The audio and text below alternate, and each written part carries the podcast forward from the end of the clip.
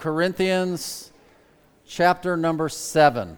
1 Corinthians chapter number 7. You know, it's said that the road to hell is paved with good intentions. And it's my experience that just about everybody intends to do well. But it's also been my experience that many people never actually follow through. Okay, so we're in church.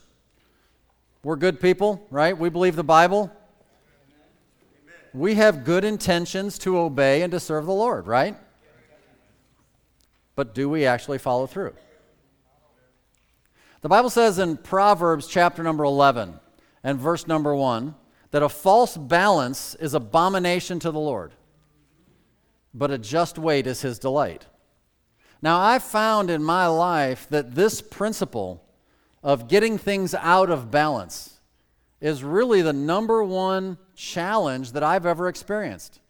Just about the time that I learned something new, what do I want to do with my good intentions? I want to run full out after that new thing that I've learned, only to find that I've totally forgotten and neglected other things that I used to pay attention to. And before I know it, I'm going after good things, but I'm out of balance. There's a reason why our walk with the Lord is referred to as a walk. You know what you can't do when you lose your balance? You can't walk. You fall down, don't you? And so the Bible calls, it has a term for this necessary balance, and the Bible term is temperance. It's temperance. You know, in Galatians chapter 5, temperance is one of the nine characteristics of the fruit of the Spirit. So it's a result of God's Holy Spirit working in and through you. Temperance, or balance, if you will, is required for our spiritual growth and it's required for our ministry effectiveness. It actually applies to every area of our lives. So here we are in 1 Corinthians chapter 7. We're systematically working our way through this book and we've been spending a lot of time talking about personal relationships. And most specifically in chapter 7, being single or married or separated or divorced or remarried. And today, what I want to see in this section of Scripture where we're at is how all of these things affect our ability to serve the Lord and to accomplish His mission. So I gave a title to today's message, The Necessary Balance for Ministry Effectiveness. And we're going to see that as we get into verse number 29 through 35. If you'll follow along, I'm going to read starting in verse number 29. But this I say, brethren, the time is short. It remaineth that both they that have wives be as though they had none, and they that weep as though they wept not, and they that rejoice as though they rejoiced not, and they that buy as though they possessed not, and they that use this world as not abusing it, for the fashion of this world passeth away. But I would have you without carefulness. He that is unmarried careth for the things that belong to the Lord, how he may please the Lord. But he that is married careth for the things that are of the world, how he may please his wife. There is difference also between a wife and a virgin. The unmarried woman careth for the things of the Lord, that she may be holy both in body and in spirit. But she that is married careth for the things of the world, how she may please her husband. And this I speak for your own profit, not that I may cast a snare upon you, but for that which is comely, and that you may attend upon the Lord without distraction. And what we see in this section of Scripture, built upon the previous portion of chapter 7 leading up to here, where it dealt with all of the personal interaction and what's allowable and not allowable in the Lord and your marital status, now he really zeroes in on the idea of being effective in ministry. And so that's the focus we see in these verses. Let's go to the Lord in prayer, and then we'll get into our outline. Heavenly Father, thank you so much for reminding us of these things, and thank you for helping us to see that we need to keep these things in the right perspective. We need to have the right balance. We need to be able to judge and to view and then respond accordingly so that we don't totally lose our bearings. We have good intentions. We desire to do what you want. We desire to be faithful. We desire to be fruitful. But Lord, we need to be temperate in all things. And I pray, Lord Jesus, as we walk through this passage of Scripture, that you would open up our minds and help us to understand and to see the things you need for us to see so that we can all be fruitful right up until the very end. Like you said, the time is short, and we need to be about your business today. I pray that you'll speak, and we'll thank you in advance. We pray in Christ's name. Amen. Two main points we're going to see as we walk through this section of Scripture. The first one is going to take most of our time, and it's this a balanced perspective. A balanced perspective. The first three verses that we deal with. He starts off with a contrast. He says, But this I say, brethren. And so he's contrasting what he had just said. So, just for a reminder, go back and look at verse 28, which says, But and if thou marry, thou hast not sinned. And if a virgin marry, she hath not sinned. Nevertheless, such shall have trouble in the flesh. But I spare you. So, on the idea that it's totally fine and right in every way for a person to be married, as long as they do it properly, as long as they do it in the Lord, as we will see next week. But it's perfectly right and fine to do that. He still warns and says a lot of extraneous responsibilities in your life can really bear you, burden you down, they can trouble you. And Paul's like, Look, I'm just your friend. I'm just here to help you. I want to spare you. And then it goes and it says, But this I say, brethren, the time is short. It's interesting because Paul is interested in helping to spare us from the troubles of the flesh. We've seen very clearly there is no sin whatsoever if you choose to be single your whole life. There's no sin whatsoever if you choose to be married. There's not necessarily any sin if you're separated. There are some biblical reasons for separation and divorce, and as long as you're within those parameters that we've studied, there's no sin in that. And if you remarry after a separation, there's no sin in that. So, all of those statuses that you could have in your life, that's fine. Yet, some of those carry additional troubles, they carry additional hindrances to effective ministry. And that's what we're going to see. So, if you're going to be effective in ministry for the Lord, we're going to see that you're going to have to have this first point. You're going to have to have a balanced perspective on specifically five things that are listed. Before we get there, I want to draw your attention to the wisdom of Solomon, the wisest man that ever lived. God gave him some amazing things. In the book of Ecclesiastes, chapter 9, and verse number 11, it says this I returned and saw under the sun that the race is not to the swift, nor the battle to the strong, neither yet bread to the wise, nor yet riches to men of understanding, nor yet favor to men of skill. Have you not noticed that in life? It's not always fair, is it? Life doesn't always work out the way just because you're necessarily qualified for something, you don't always get the opportunities, do you? I mean, this is what Solomon noticed. He goes on and finishes with this But time and chance happeneth to them all. Listen, one thing's for sure we all have the exact same amount of time. Amen? Nobody has any more, and nobody has any less. But we do not all have the same set of circumstances. We all have very unique systems of chance that happen to us, right?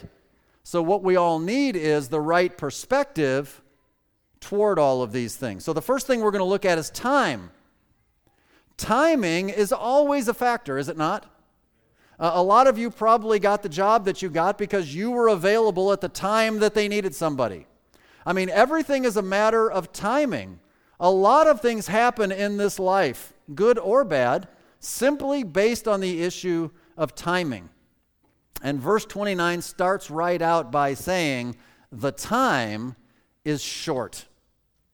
And verse number 35 or 31, excuse me, ends with, The fashion of this world passeth away. So, literally, what he's talking about, the time of history, the time of the church, it's drawing short. We are literally in the last days, in fact, the last minutes of the last days, and the rapture of the church is coming very, very soon. The judgment seat of Christ for believers is just around the corner. You believe that?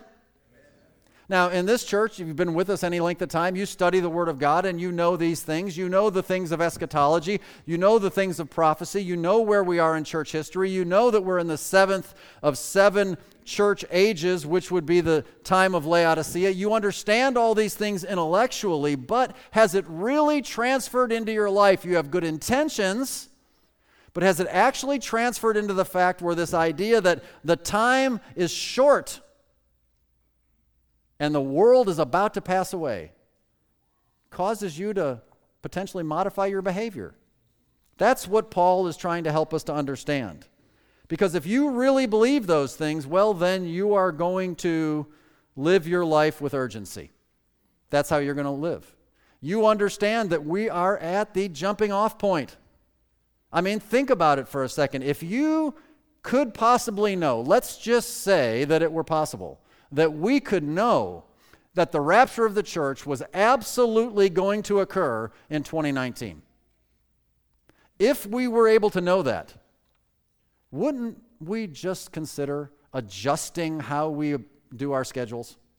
Wouldn't we consider emphasizing certain things that maybe we have had good intentions to get around to do, but never have actually gotten around to do?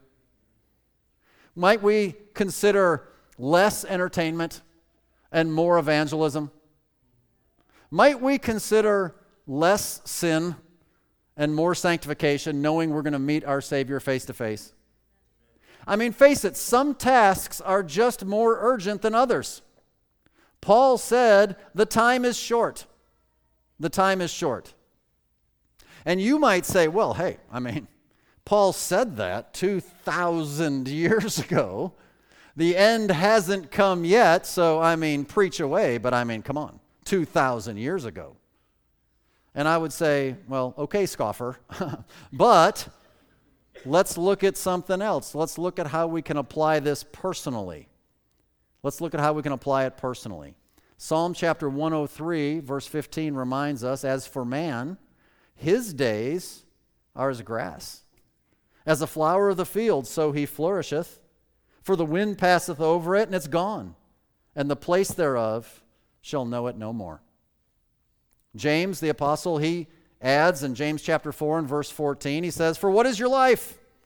It's even a vapor that appeareth for a little time. 70 years, 80, 90, whatever you get, and then it vanisheth away. So, regardless of what you think about the end of the world and the history of the church and all of those things, let me assure you of something you already know. The clock is ticking on you, the clock is ticking on me. How long do you really expect to live anyway? For sure, our time is short, amen? For sure, the fashion of our life is passing away. That's absolutely true but especially for the believer in Jesus Christ. And I'd like for us to look at number two, how it's applied particularly. Particularly, Paul says, Romans 13 and verse 11, and that, knowing the time, that now it is high time to awake out of sleep, for now is our salvation nearer than when we believed.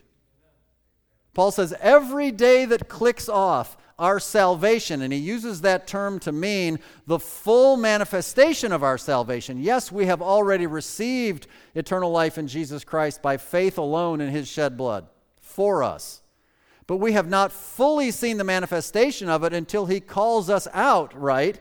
And we get a new body as well, fully glorified, and this entire sin nature is done away with. So, yes, we are saved spiritually now, but the full physical manifestation is yet future. And every day that clicks off, we are a day closer to that day, knowing the time. Now is time to wake up. Wake up, Christian. That's what he's saying. It's no more time to be, to be asleep. We need to be getting busy. The idea of waking up out of sleep and, and doing something about it is really what he's emphasizing. The time is short, the Lord is coming soon. It's time to get busy. That's why Paul exhorts us all in Ephesians 5:16 to redeem the time because the days are indeed evil. Redeem the time, make the most of them. So knowing the time, that the time is short, should affect your daily ministry. and it should affect your daily ministry with a sense of urgency. You have to balance your perspective, right, about time. Well, the other thing is chance. Chance is really the circumstances of life. They can be good and they can be bad, and you know what? They happen to everybody. And as a result, the Lord has some recommendations for us in these next several verses. And the thing I really want you to see, and this is kind of the theme over all of these subpoints that we're going to work through, is that I don't want you, or in other words, as it's written in your notes, don't get too carried away with any temporal circumstance. Don't get carried away, don't get too carried away with any temporal, temporary circumstance. In other words, if you spend your time on the temporal, you're really never going to enjoy the eternal. And so there's five specific things. Ecclesiastes chapter 3 and verse number 1 says this To everything there is a season, and a time to every purpose under the heaven. So Paul just comes right out of the gate in this chapter that gives us the fullest and final revelation on all things divorce, marriage, and remarriage. He comes out, and the first thing he deals with is in the theme of what he's dealing with. Point number one Are you married? Are you married? Because he says in verse 29 It remaineth that both they that have wives be as though they had none. That's an odd statement, isn't it? I mean, all of the things that the Lord set up in marriage and all the blessings that it is and all of the ways that He uses people together to fulfill one another and to serve Him and all of the blessings and the benefits, we've, we've covered these things and we understand there's obviously no sin. But here He says to the married, hey, if you have a wife, concerning the time and the urgency of the last moments of the last days, you're going to have to balance your view and perspective of your marriage in such a way that it might look like you don't have a wife. It's time to get busy. There's work that needs to be done. Now, I do want to point out to you that marriage is temporal. Now, it should, young adults, If you get married, it should last once for your entire earthly life, right? But it's only the earthly life, right? It's not eternal. Uh, you're not married to your spouse in eternity, making spirit babies. All no, it's not the way it works. Jesus said in Mark 12, 25, For when they shall rise from the dead, the resurrection, right? They shall neither marry nor are given in marriage, but are as the angels which are in heaven. There are some things, the Bible tells us, that will absolutely last forever. Uh, marriage is not one, one of them. We need to be aware of those things that will absolutely last forever, and there are really two main ones, and I know you know them. The first one is the Word of God, and the second one is the souls of men. And we cannot get to the point where we are so focused on our marriage that we forget all about the Word of God and we forget all about the souls of men, especially with the clock ticking, especially realizing that tomorrow or the next day or the next day, you know that there are no more prophetic events that need to be fulfilled before the rapture comes. You know that, don't you? We are at the point where the Lord could blow the trumpet and it's done immediately before I finish the sermon, which would be kind of awesome. And those of you that are here can just finish the sermon. it's okay. just, just something to think about. That was not in my notes. Should stick to the notes. Paul has already made it clear in this chapter, actually several times, how being single is preferable for the context of ministry effectiveness, for the context of your schedule. Isn't that right? And we'll see it again in the next few verses before we're done today. But the truth of the matter is, most adults don't remain single their whole life. Most of us get married. So, what are we supposed to do if it's better to be single and we're married? Well, we've already seen, well, if you're married, don't seek to be loosed, right? So, what are we supposed to do if we're married? Well, according to verse 29, live like you're not. Live like you're not. Well, what does that? Well, let me tell you what it doesn't mean. what it doesn't mean is forsake your family. Uh, what it doesn't mean is quit providing. What it doesn't mean is quit t- taking your job and getting all the things taken care of for your family and your home and all those. it does not, absolutely does not mean that. But let me tell you what he actually means. I'll give you another way of phrasing it. This is in your notes. It's okay to be married, just don't be too married. Thank you for laughing.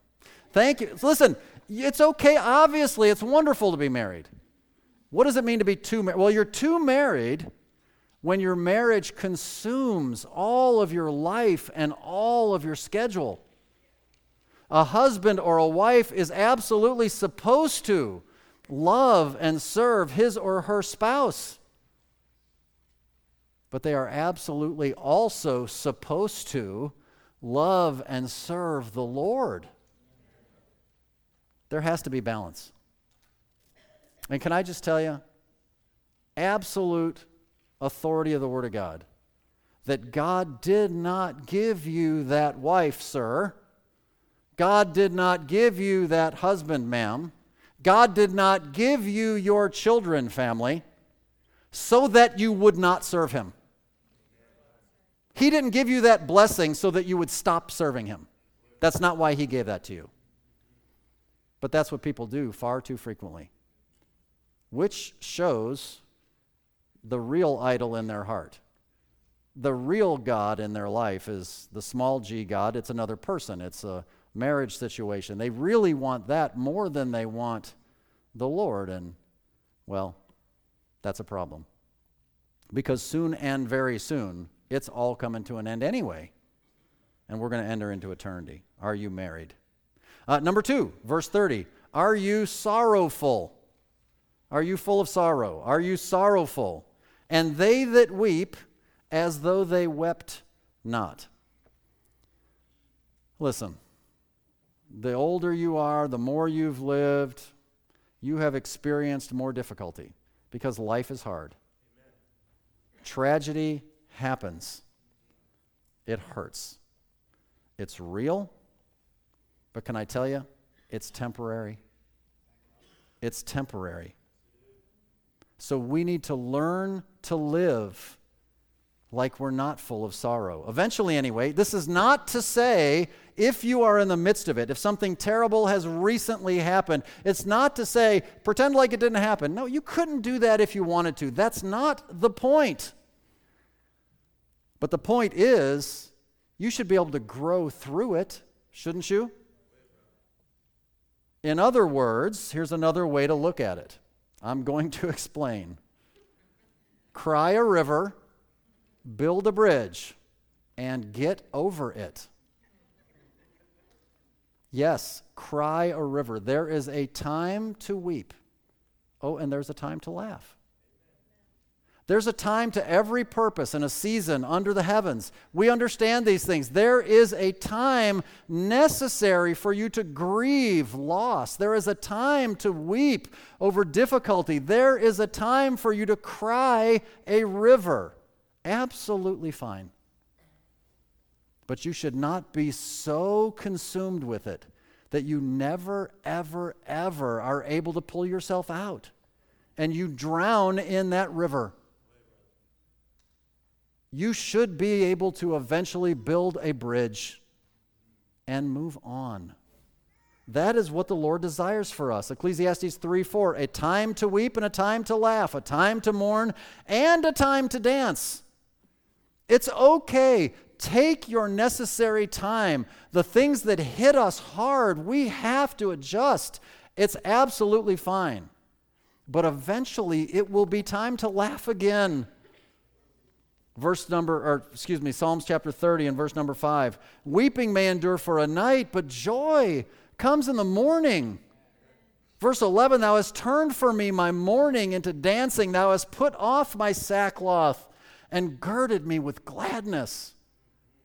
If you're suffering today, if you're full of sorrow today, if you're struggling with difficulty that has hit you and you can't help but weep, it's okay to have it for a season, but look forward to the day when God will turn it into gladness.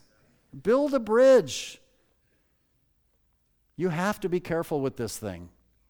Those pains are real, but 2 Corinthians 2 7 tells us that we can be swallowed up in what it calls overmuch sorrow.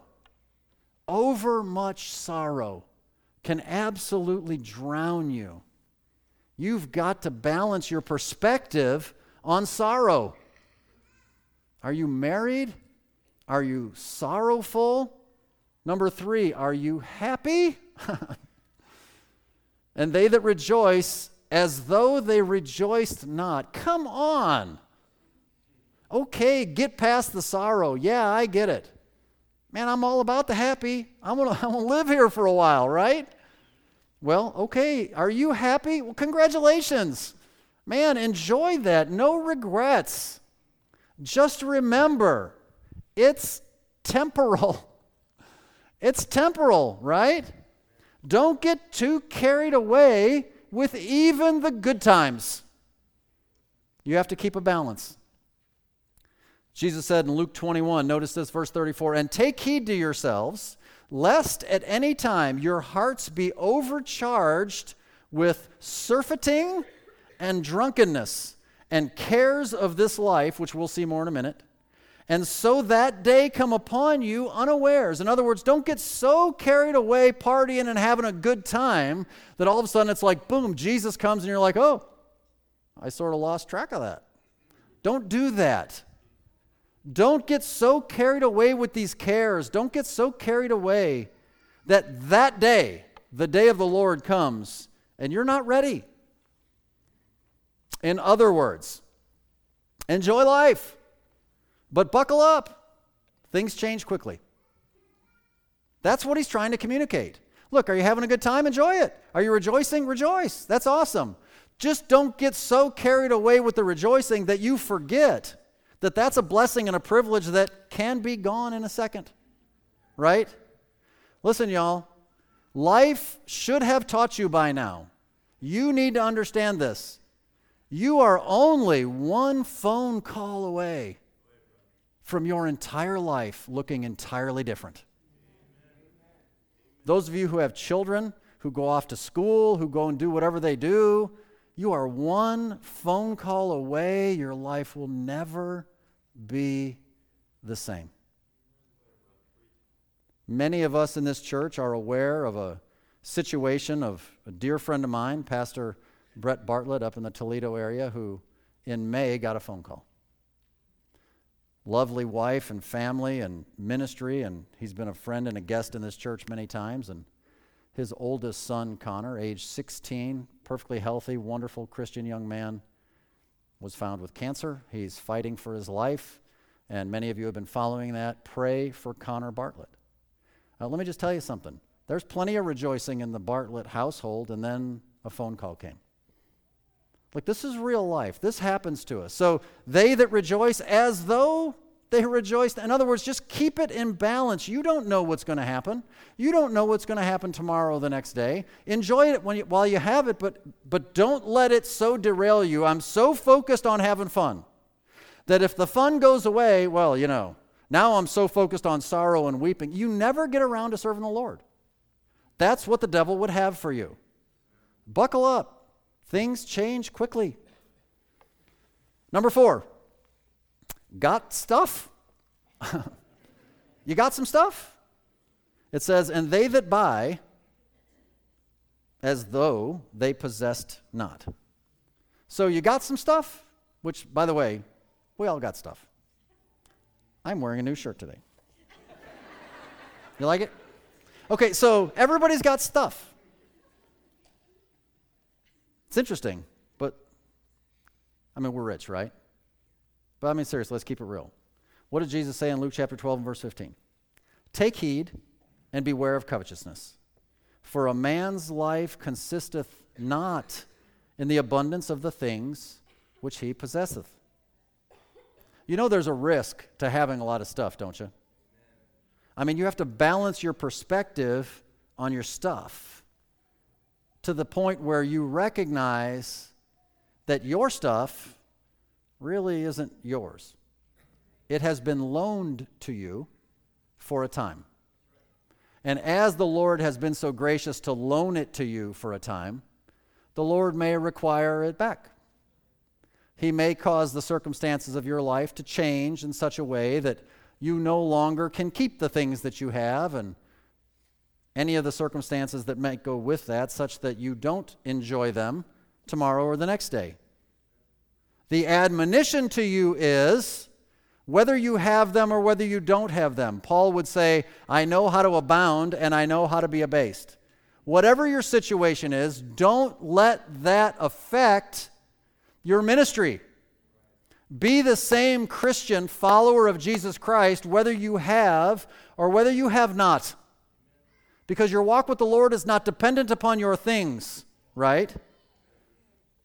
Remember it this way the more things you possess, the more they possess you. The more things you possess, it's dangerous. It doesn't have to be, but it's risky. The more they possess you. Luke 12, 15, right? A man's life consisteth not in the abundance of the things which he possesseth.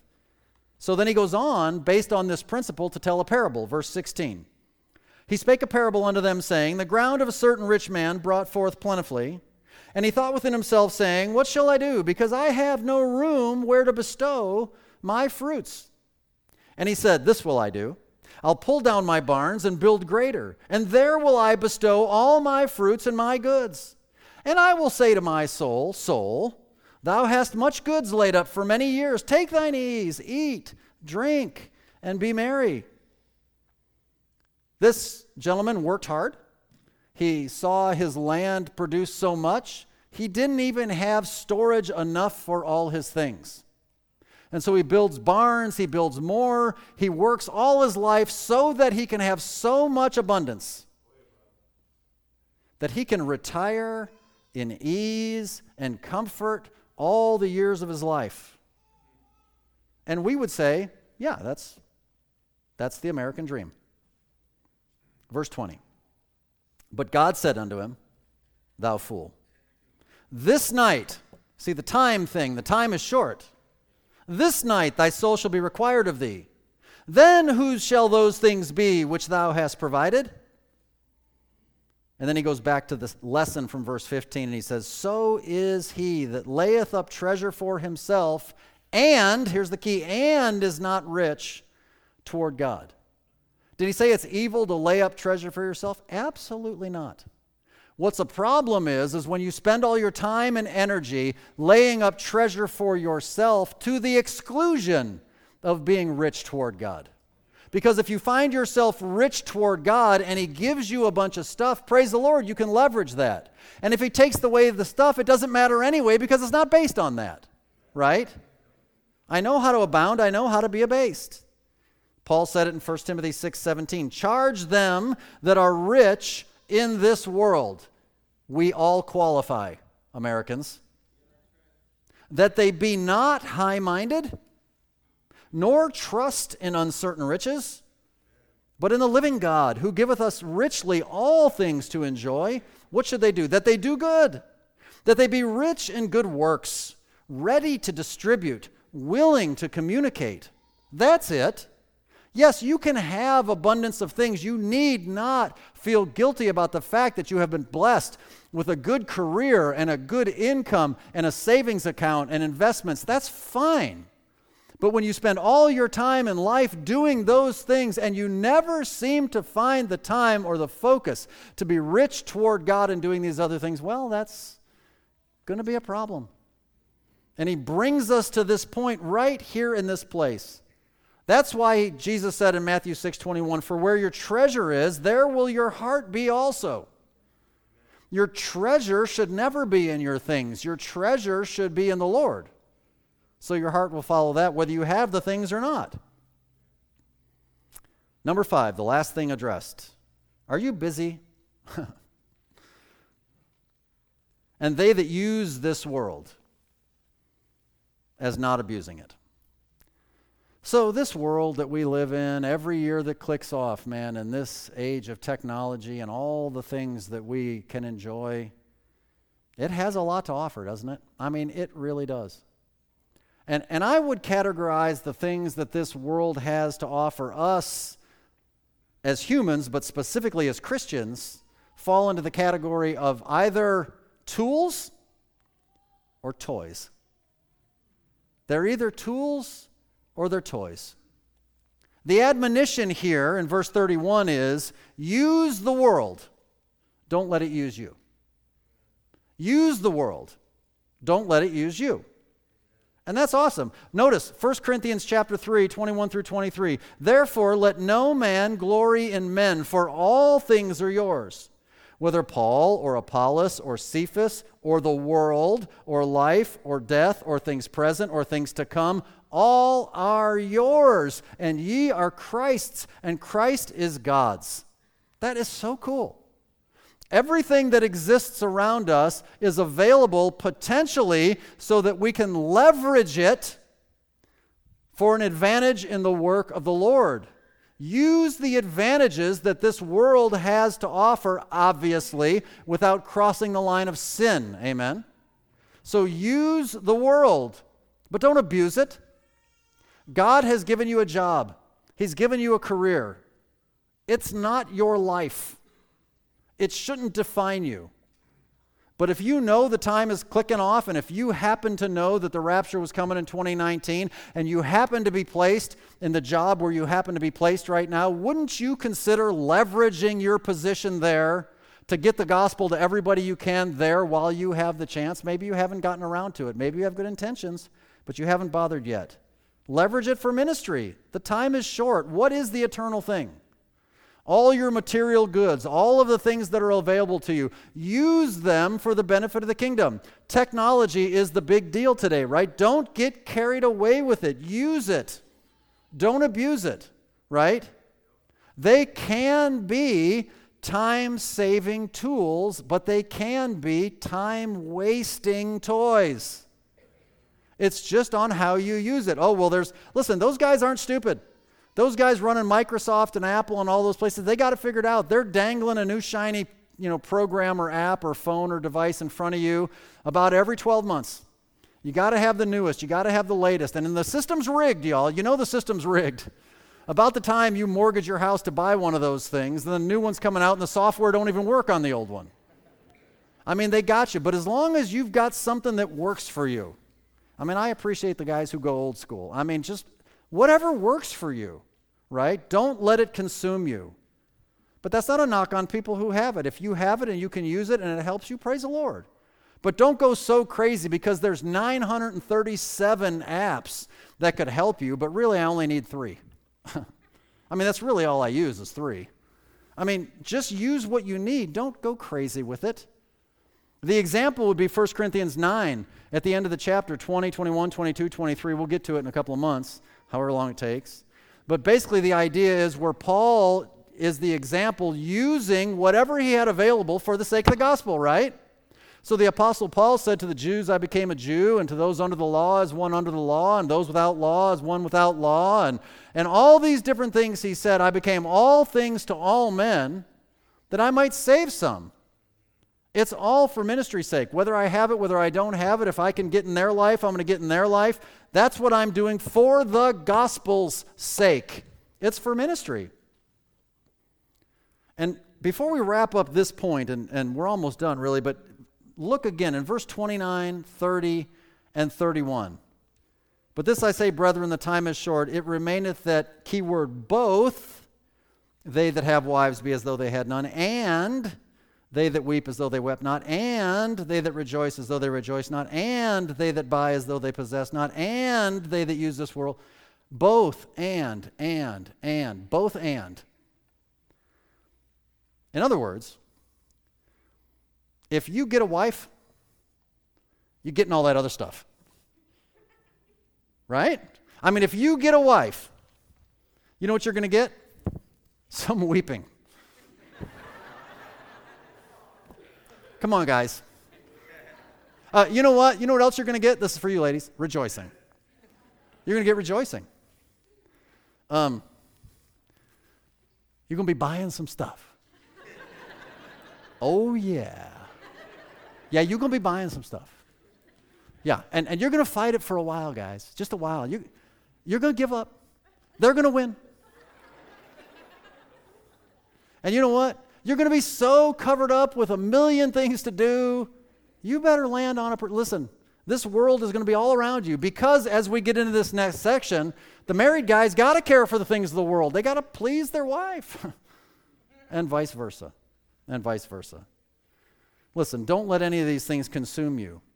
Adjust your perspective because if it's out of balance, it's going to be a distraction. And if you want to be effective in ministry, you're going to have to learn how to dial it back a little bit.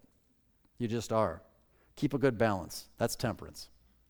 In other words, you could say it this way Learn to live in the middle, not out on the extremes. Learn to live your life in the middle, in the sweet spot. Okay, number two, balanced priorities. This won't take that long. Balanced priorities. He starts out by saying, But I would have you without carefulness. So the definition of carefulness, right? Careful, full of care. Some might replace it with the word worry, stress, anxiety. Paul is saying, I would, I would desire that you would be not full of care. In other words, I wish you a carefree life. I wish you a stress free life. Wouldn't that be nice? Wouldn't that be awesome? Jesus warns us in the parable of the soils in Mark chapter 4, verse 18 These are they which are sown among thorns, such as hear the word, and the cares of this world, there it is, and the deceitfulness of riches, and the lusts of other things entering in. What do they do? Choke the word, and it becometh unfruitful. Don't be full of cares. They choke the word and they make you unfruitful. So we go back to our text and look at the last verse, verse 35. And this I speak for your own profit. Not that I may cast a snare upon you, tying into the snare of verse 28, but for that which is comely or appropriate, and that you may attend upon the Lord without distraction. Because being overly full of care, i.e., stressed out, is a snare, and it will distract you from attending upon the Lord. Now, that phrase, attend upon the Lord, appears this one and only time in all of the Bible. The meaning that it carries is constantly attending upon. Literally, the picture would be to sit at the feet of someone else and just wait. How can I serve you? It's that idea. You're always available, you're always ready to do whatever the master wishes.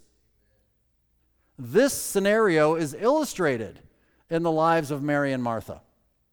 Luke chapter 10, verse 38. Now it came to pass as they went that he, Jesus, entered into a certain village, and a certain woman named Martha received him into her house. And she had a sister called Mary, which also sat at Jesus' feet, that's the attending upon the Lord, and heard his word. But Martha was cumbered about. That's just an old English way of saying stressed out and very busy, much serving. And came to him, Jesus, and said, Lord, dost thou not care that my sister hath left me to serve alone? Bid her therefore that she help me. And Jesus answered and said unto her, Martha, Martha, thou art careful and troubled, they go together, about many things, but one thing is needful. And Mary hath chosen that good part which shall not be taken away from her. The cares of this world are always around us, but sitting at Jesus' feet, that's the thing you got to take advantage of, right? And so, without spending a lot of time, and we're not going to do it, verses 32, 33, and 34, the reason we're not going to spend a lot of time on it is because we've already spent time on it in this chapter. It compares the cares of this world and how it affects you, whether you are single or whether you are married. And it really deals with all of the responsibilities that go with a married relationship. And they are given in this case in the context of ministry. There's no question that marriage requires us to care about our families. There's no sin in that. In fact, it's everything's right about it. The thing is though is that it's just time and energy consuming, y'all. And the clock is ticking.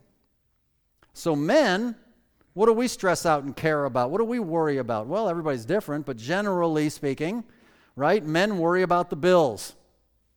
We worry about the house. We worry about the repair. We worry about the vehicles. We worry about provision. We worry about the bills.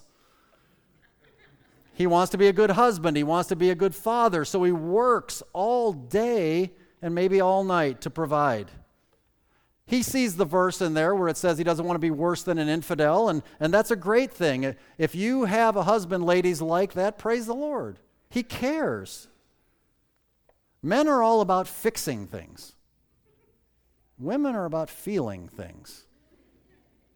And so women worry about other things.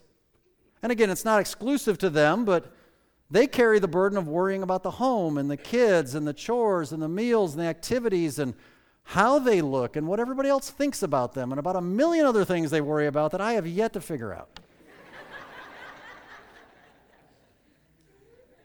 so, what you need is balance. And the balance is simply this Serving your family is really important. Good families can't exist without it. But serving your family does not need to be the totality of your service. You need to also serve the Lord. By the way, you're required to serve the Lord. So, how do we pull that off? What can we do? Well, in your notes, I wrote it this way As much as possible, reduce your required responsibilities. That's what you need to do. Uh, Paul says in Philippians 4, verse 6, be careful for nothing. Don't be full of care, right? Be careful for nothing. But in everything, by prayer and supplication with thanksgiving, let your requests be made known unto God. Peter says it in 1 Peter 5 7, casting all your care upon him, for he careth for you. So, in other words, you need to determine what your true priorities are in life. What are the things that you're actually spending all this care over? And try the best you can. Don't stress over it, but pray about it and cast it upon the Lord in prayer. Turn them over to Him with your spouse and ask for wisdom. Ask for God's wisdom to balance those things. Because here's a principle of life that you have got to get you never choose between priorities, you balance them. That is good. Somebody say amen. You never think about it. Choose between priorities. So let's just say, for the sake of illustration, this stage monitor, that's my family, and that's a priority. That's really important to me. And let's say this flower arrangement is the Lord and His service, and that's a priority to me. And so you're not allowed, if they are both qualified as genuine priorities, you're not allowed to choose one to the exclusion of the other. That means married people, you can't just forsake your family. It also means married people, you can't forsake the Lord. You don't choose between priorities, they are both true priorities. You balance them. If it is a priority, you balance it. You know what the thing is? Y'all, we spend a lot of time and energy and resources on things that are not priorities. They're luxuries. They're luxuries. So, you determine your priorities family, food, shelter, clothing, the Lord, church, ministry. Balance them, right? And then once the priorities are taken care of in a nice balance, then add the luxuries recreation, technology, TV, music, travel, luxury, fashion, whatever it might be. What's Paul trying to communicate to us before he wraps up this chapter on marriage and divorce and all the things. Well, he says, look, ministry is still important. And he says, you need to know the time and you need to stay focused. You need to stay focused. L- let me just finish by telling you my story briefly. I was a pagan child, and I mean that technically. I grew up with no church, no Bible, and no clue. I got saved when I was 21 years old with the first time ever hearing the gospel presented to me. And when I got saved, I knew intuitively that I was already behind the curve. I knew nothing about 1 Corinthians chapter 7, but I knew I needed to make up the time. And because of that idea, I truly was not remotely interested in being married until about age 27. I specifically remember at 27, I began to think having a wife might actually be a benefit. And it was based on this principle. And so at age 27, I thought, hey, that might be a good thing. But I didn't actually get married until I was 31. And when I got married, Erla and I, we served the Lord together. We did everything together. And we literally went out doing evangelism and discipleship. I obviously was in a new country. She was my translator. I couldn't do things without her. She was a new Christian. She couldn't do them without me. We did everything together. I rode a bicycle, and she sat on the back rack. And, and we went all over town, and we witnessed to people everywhere. And it was wonderful for two and a half years. and then the wonderful blessing. Our first child. It's awesome. What a what a blessing. You know what changed? Just the schedule, just the responsibilities. Uh, Erla can't ride on the back of the bike no more. She's not with me all the time, and tr- I mean, I'm learning the language by now, or whatever. I mean, so we had to adjust, right? And so we adjusted, and, and we kept marching forward with our ministry. And then we got another one.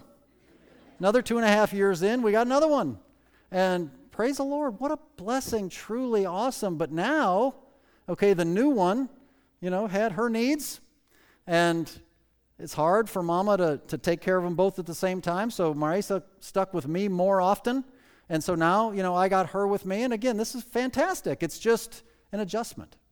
It's an adjustment of your time, of your schedule, of your focus, and all of these. We were just busier. It's still awesome. It's fantastic. It's just busy, right?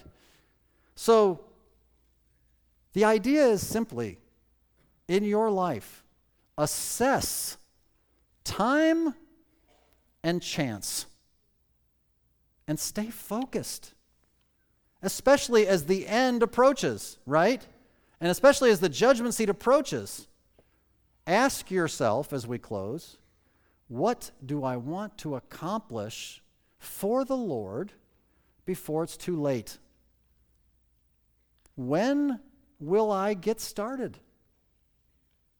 And what steps might I need to take today to see the significant changes so that I can have that ability to serve the Lord? Because wherever you're at, I guarantee there's something else the Lord is asking you to consider, right? I don't care where you're at. There's something the Lord is asking you to, to consider. For some of you, it might be something as simple as once and for all deciding that in the middle of the week, on a Tuesday or a Wednesday night, you join us for life groups. You're going to get involved in this body. You're going to get involved in a small group. You're going to begin to reach out to others. You're going to begin to be discipled. You're going to begin to do some things. You're going to say, Well, I'm busy. I've got, yes, I know. We all have the same amount of time. But if not now, when? When? Consider what the Lord would have you to do, and we'll just go to Him in prayer. Heavenly Father,